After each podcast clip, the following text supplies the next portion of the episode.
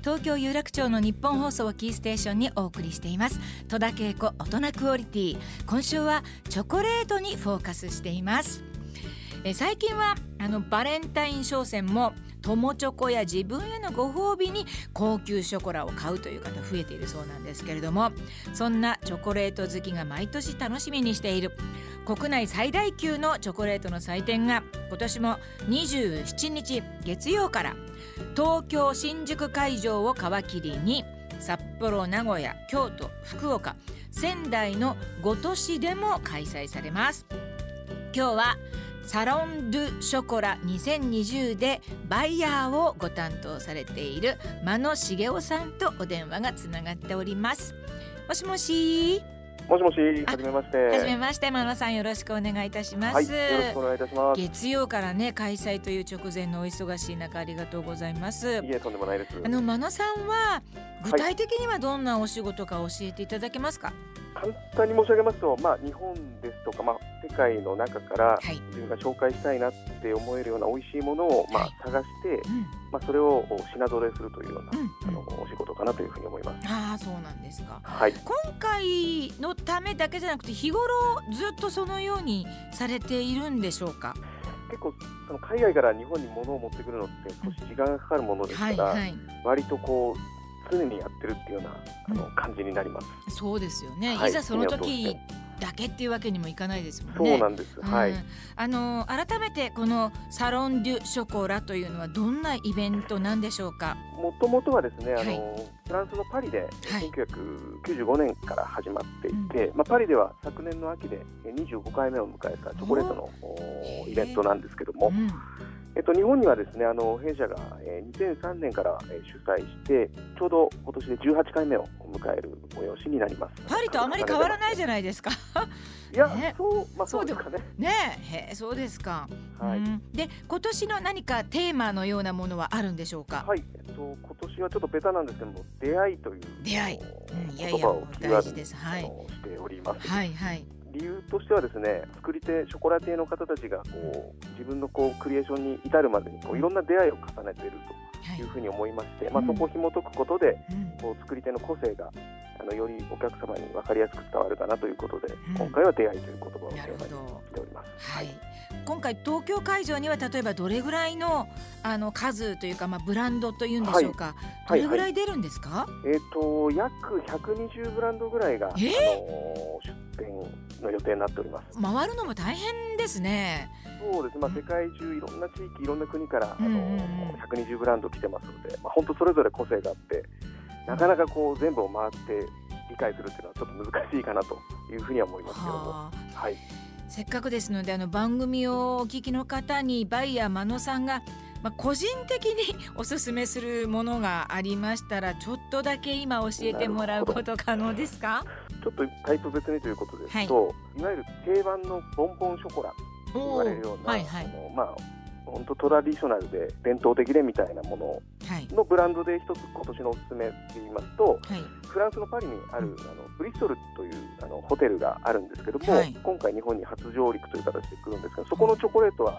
伝統的でなんだけどちょっとまあオリジナリティもモダンさもあってっていうような形なので、すごく初めての食べる方でも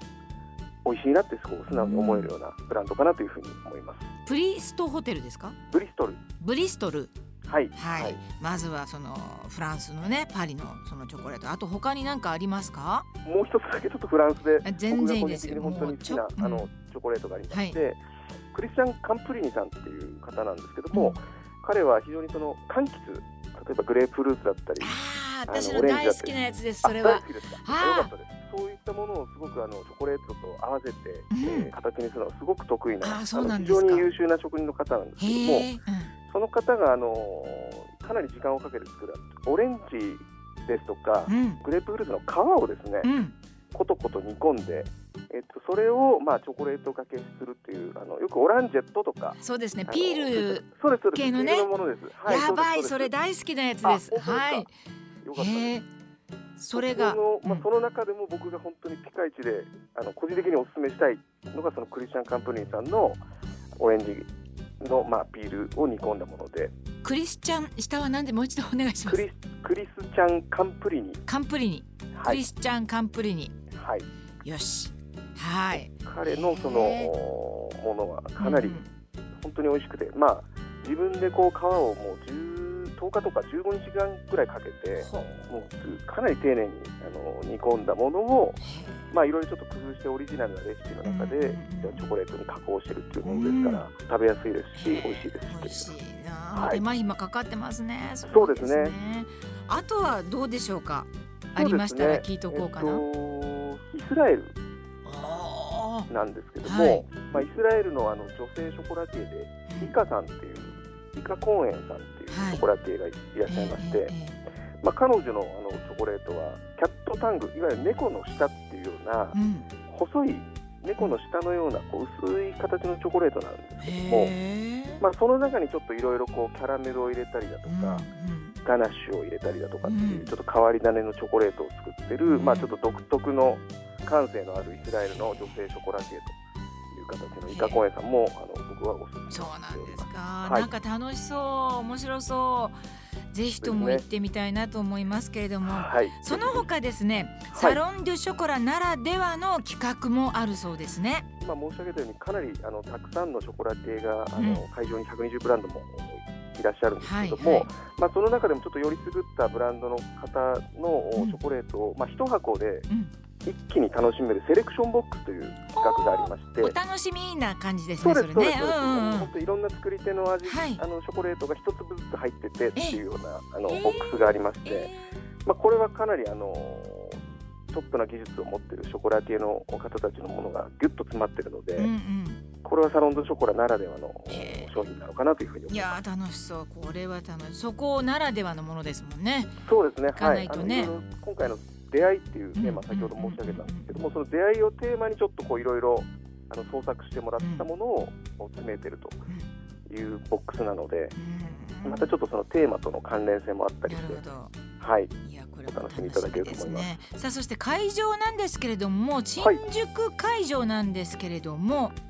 どちらになりますか？新宿のですねあの西口に NS ビル新宿 NS ビルというビルがございまして、はい、まあ、そちらの地下のイベントホールで開催をしております。うんうん、あそうですか、はい、新宿 NS ビルの地下で、はいえー、2月の2日までそうですね。はい。ですね。はい。ああもうこれぜひ行かなくちゃちょっとチョコレートすごく食べたくなりました。ありがとうございます。ね、